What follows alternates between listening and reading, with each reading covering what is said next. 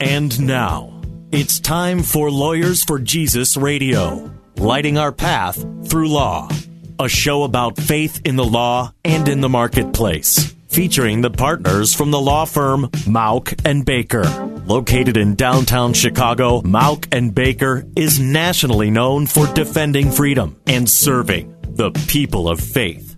And now, Lawyers for Jesus. Good afternoon. Welcome to Lawyers for Jesus Radio. I'm Whit Brisky, and today we're going to talk to my law partner, John Mauck, about his newly released book, Jesus in the Courtroom. I'm an attorney and partner at the law firm of Mauck and Baker in Chicago. We are Christian attorneys who focus on serving the body of Christ and its legal needs. We do everything from zoning to estate planning, nonprofit administration to religious freedom. You can find more about us by going to mauckbaker.com. That's M A U C K B A K E R.com or calling 312 726 1243. You can also follow us on Facebook and Twitter to keep up to date on developments in faith and the law. John and I are old friends and brothers in the Lord, as well as being law partners. I first got to know John 30 years ago when the pastor of our church, we, put us both on a church board made up of men and women older and wiser than we were to shake them up and to get them thinking in new ways. And then 12 years ago, when I was looking to change law firms, the Lord led me to join and Baker, where we are partners today, fighting for religious liberty. In his new book, Jesus in the Courtroom, John writes about many of the challenges that believers face in our society, and particularly in our legal system. He describes some of the victories believers have achieved, and he suggests some ways every believer can be part of overcoming these challenges by putting Jesus first. John, why did you write Jesus in the courtroom? Well, Whit, uh, it was just a pleasure to write because uh, over the years, God had put so many things on my heart about how law had, was confusing people and putting them under bondage and really God uh, gave us law to set us free. And I wanted to reverse that social trend and help people see lawyers and the law in a biblical light, uh, which is much uh, simpler and, and, and more more powerful, and uh, to show them how they can engage and overcome the legal system or use the legal system uh, for God's glory. Well, we have a First Amendment guaranteeing religious liberty. The founders put it in our Constitution. How is it that we are experiencing attacks on religious liberties in our courtrooms? Well, part of it's uh, the overall paradigm of society. Is God in control? Our Declaration of Independence says we find these truths to be self evident that we are all endowed with certain inalienable rights by our Creator. And when we have God uh, in view as Lord over the legal system, Lord over uh, every part of the world, uh, the world runs better, we serve better, and uh, it's a, a, more more productive and blessed life that we can lead. And we've lost touch with that. We've uh, dethroned God, uh, and and maybe we still have him as God and Lord of religion, but not over the law. And so we need to restore that, and our minds need to be renewed. Well, you call in your book uh, the courtroom the front line of spiritual warfare. What do you mean by that? Well, uh, go back to the Bible, first of all, and let's re understand and learn anew what Jesus was doing with lawyers. Uh, you and I and all of our listeners have probably heard hundreds, and if you add in all the listeners, tens of thousands of sermons about Jesus interacting with the religious leaders of his day. But uh, in studying the scriptures, teaching the scriptures, and and uh, and practicing law with uh, uh, brothers like you, we've come to realize that that is only a half truth. The religious leaders of his day were the high priest and the Levites, And the Pharisees and Sadducees were leaders in some sense, and they certainly were religious. But we've neglected or not even appreciated the fundamental uh, function of the Pharisees and Sadducees was as lawyers. They were making laws, they were legislators. The High Court, the Sanhedrin, and there were many smaller Sanhedrins uh, uh, staffed by Pharisees and Sadducees. Uh, the word rabbi did not mean leader of a synagogue in Jesus' day. It meant teacher of the law, and he's continually referred to as teacher of the law. So, looking at Jesus' priorities to impact Israel for the kingdom of God, he went to the legal system and the uh, the key people in the legal system, uh, the Pharisees and Sadducees, to explain to them about God's kingdom and convince them and and move them. And it then became obvious to me that if we're going to follow in Jesus' footsteps, we need to learn more thoroughly and deeply and relearn what it means to impact the legal system and how he wants us to be engaged in that. This is Lawyers for Jesus Radio. I'm Whit Brisky of the law firm of Mauck and Baker. Today we're talking with attorney and author John Mauck about his book, Jesus in the Courtroom. In the book, you talk about God's special people. Who are God's special people, and how have they shaped what you've done as a lawyer? Yeah, i don't uh, uh, good question, and I, I wrote that a little provocatively because, of course, we're all special to God. God's designed each one of us, made each one of us uh, uh, different, and given us different talents and so forth. But in the book, I'm referring to children, uh, not just children of believers, but all the children that God has given us. Uh, they're special for us to take care of, and of course we know in the scripture, uh, Jesus said, Let the little children come to me, uh, don't keep them away. And yet we have turned things around in our society. Uh, in the law, we used to have a legal standard, and we still do to some extent, that decisions concerning children should be made in the best interest of the child. Uh, shockingly, when you break it down and go into various areas of the law, uh, adoption, uh, child custody, uh, primary education, unborn children, uh, employment for, for, for young people. The best interest of the child standard has been swept under the rug or tossed from the bus or whatever tired metaphor you want to use. We are neglecting our children big time and legally uh, we need to reform.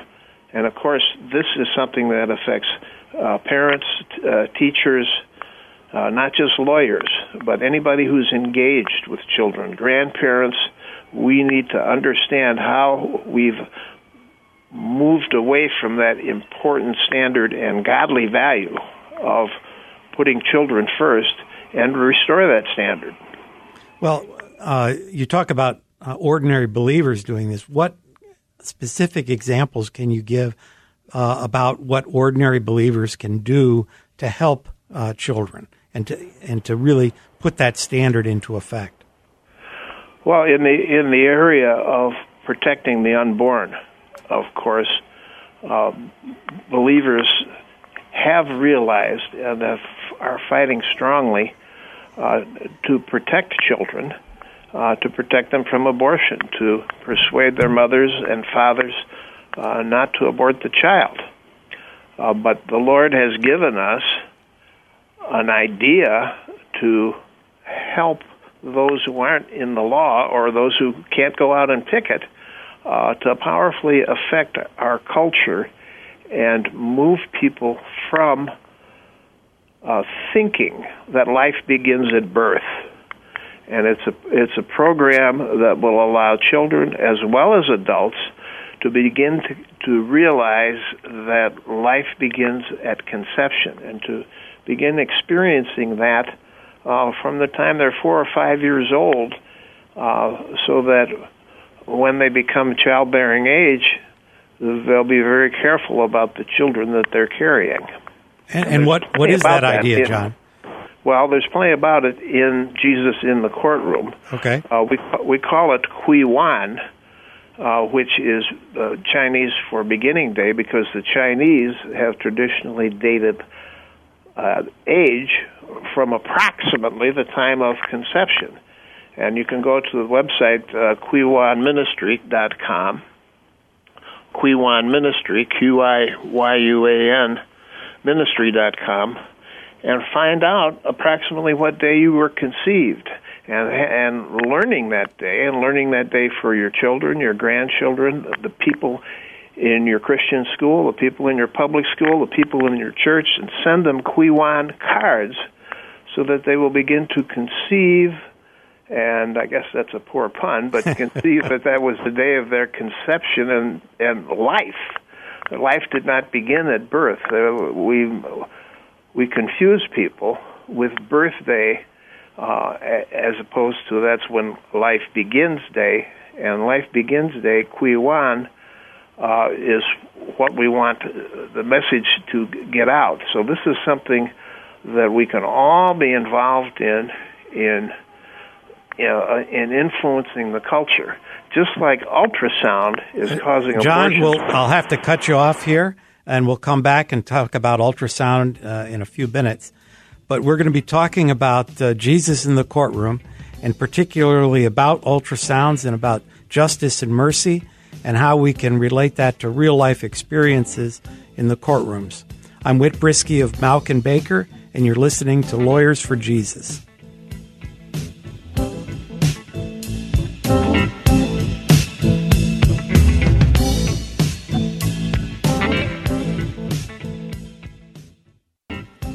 Welcome back to Lawyers for Jesus Radio. I'm Whit Brisky, partner of the law firm Mauck and Baker, and we're talking with my law partner, John Mauck, about his new book, Jesus in the Courtroom. And you can find out more about that book at the website jesusinthecourtroom.com. That's J E S U S I N T H E C O U R T R O O M, all one word, dot com. Uh, John, you were mentioning at the uh, end of the last segment about how ultrasound has affected the fight for the unborn. Uh, can you just amplify that for a minute? Oh yeah, it's just been a it's been a wonderful gift uh, to humanity to be able to see uh, children in the womb as they have uh, come to life and and uh, and then they and then they grow.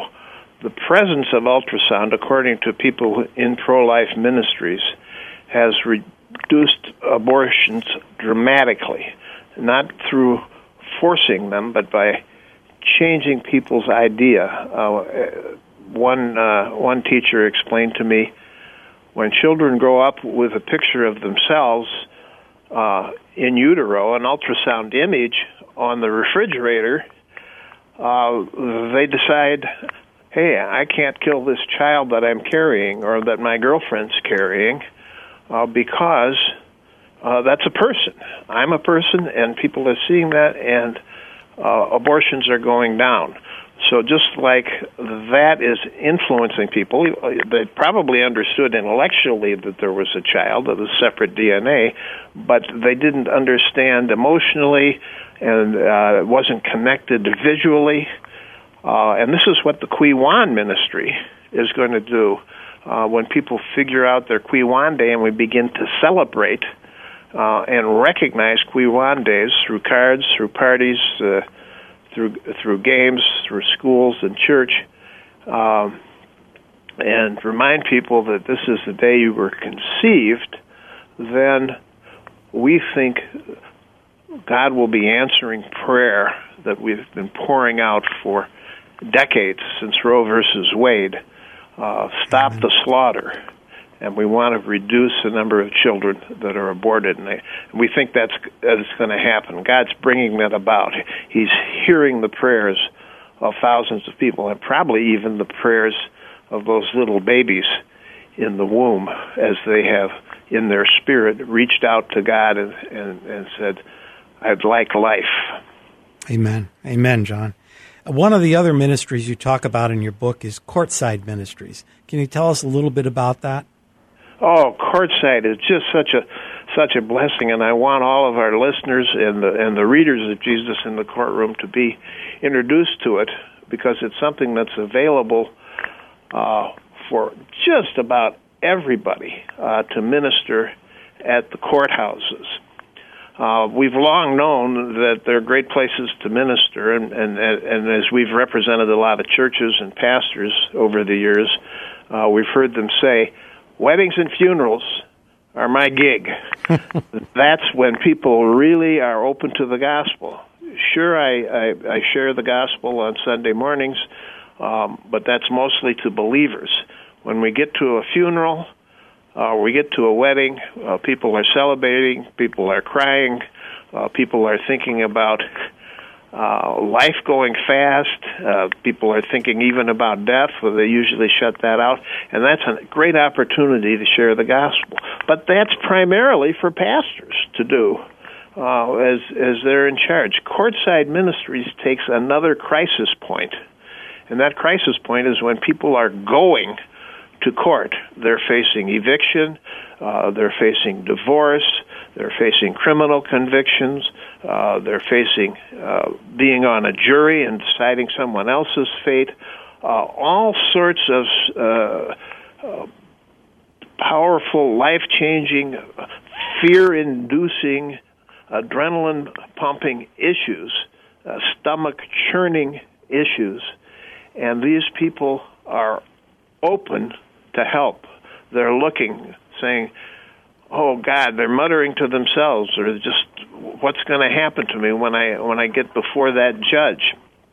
Well, Courtside Ministries was founded only a few years ago, about five years ago, by Tyler Makepeace in Colorado. He's gone on to to be with the Lord, but this ministry is spreading at courthouses across America and and probably across the world because as people are going to court, courtside ministries very simply sets up a table on the on the sidewalk or the parkway outside the courthouse. It says got a banner. It says need prayer, and the people line up for prayer because of of the of the dozens and sometimes hundreds of people streaming past that table. There are many many who will reach out uh, to the prayers and say, "Would you pray for me? I've, I've got a, a, a sentencing today for my for my son, and and I'm hoping for mercy." Or um, the just the hearts are open. So uh, you can go to courtsideministries.org, O-R-G, and find out more about that, or or or really get the book Jesus in the Courtroom which will give some testimonies and stories about how courtside ministry is working and allowing everybody, particularly not lawyers and particularly not pastors, everybody, mm-hmm. to be engaged in impacting our legal system by by uh, by prayer and counseling encounter and encouragement for the litigants, lawyers, and judges that stream past every day. I know I've stopped for prayer myself. You're listening to Lawyers for Jesus Radio. I'm Whit Brisky of Mauck and Baker. If you're just tuning in, we're talking about uh, John's new book, uh, Jesus in the Courtroom. Uh, John, if Jesus were walking the earth today uh, and had gone to law school, what kind of clients do you think he would represent? Well, guys like you and me, first of all. yeah, probably. Because we're big sinners. oh, oh, I don't know. Maybe well, no, you, we but. uh, no, he does. He does represent everyone, and he is who wants his representation. Isaiah said uh, that a son is given, a child is born unto Israel. And this is uh, someone we can all uh, rely on. He's called Wonderful Counselor, Mighty God, Prince of Peace, Father of Eternity. And this wonderful counselor uh, concept uh, in the Hebrew uh, can very properly be translated awesome lawyer as well as advocate. And Jesus is here to help us and to teach us and to counsel us uh, how to engage in the legal system, and when we're in the legal system, um, how to use it for God's glory and, and kingdom. So uh, he would be representing anyone who wants to come to him. Anybody who's listening now who wants forgiveness can come to Jesus and ask him to plead their case before the Father in heaven and establish their innocence, not by the actions of the client, but because we got the greatest lawyer in the world. He's paid the penalty for us, Whit. Both, yeah, that's right. He's paid the penalty as well as our being our lawyer. Praise God. So, so John, in about uh, about a minute, um, we've talked a lot about specific examples. And other than buying your book, that's JesusInTheCourtroom.com, uh, what can ordinary believers do to build the kingdom through the legal system? Well, first of all, it starts it starts with education, and then prayer. Uh, but engagement is is really the operative word uh, from Jesus in, in the courtroom because um, all sorts of ministries want us to give and pray, uh, but find your place. Not everybody has to be in courtside ministries. Not everybody has to be involved in Wan. Uh, there are many, many uh, child ministries that are available, and many other ways to be involved. Find out what God has designed you for, and where you fit in. Jesus in the courtroom is simply a tool uh, to help you find out um, how you can engage in the legal system and how you can help children and help build God's kingdom. All right. Well, where can uh, people get your book, Jesus in the Courtroom, uh, or learn more about it? Well, it's it's from Moody Publishers. Uh, you can go to the website uh, jesusinthecourtroom.com. You can go to Moody Publishers. Uh, of course, you can go to uh, any of the bookstores. Uh, uh, hard copy bookstores, or you can go online and, and, and get an electronic edition. It's everywhere. It's everywhere. That's great, John. Well, thanks, John. Appreciate your coming in for this. If you if you have a legal need or question and want the perspective of a local Christian attorney, contact us at Mauck and Baker. You can reach us at 312 726 1243 Again, at 312 726 1243 or at mauckbaker.com, M A U C K B A K E R.com. We're a Christian law firm based in Chicago which serves churches, ministries, businesses, and individuals with their legal needs. Call us to mention Lawyers for Jesus for a free consultation. You can also find us on Twitter and Facebook. God bless you and have a wonderful day. I'm Whit Brisky, partner at Mauck and Baker.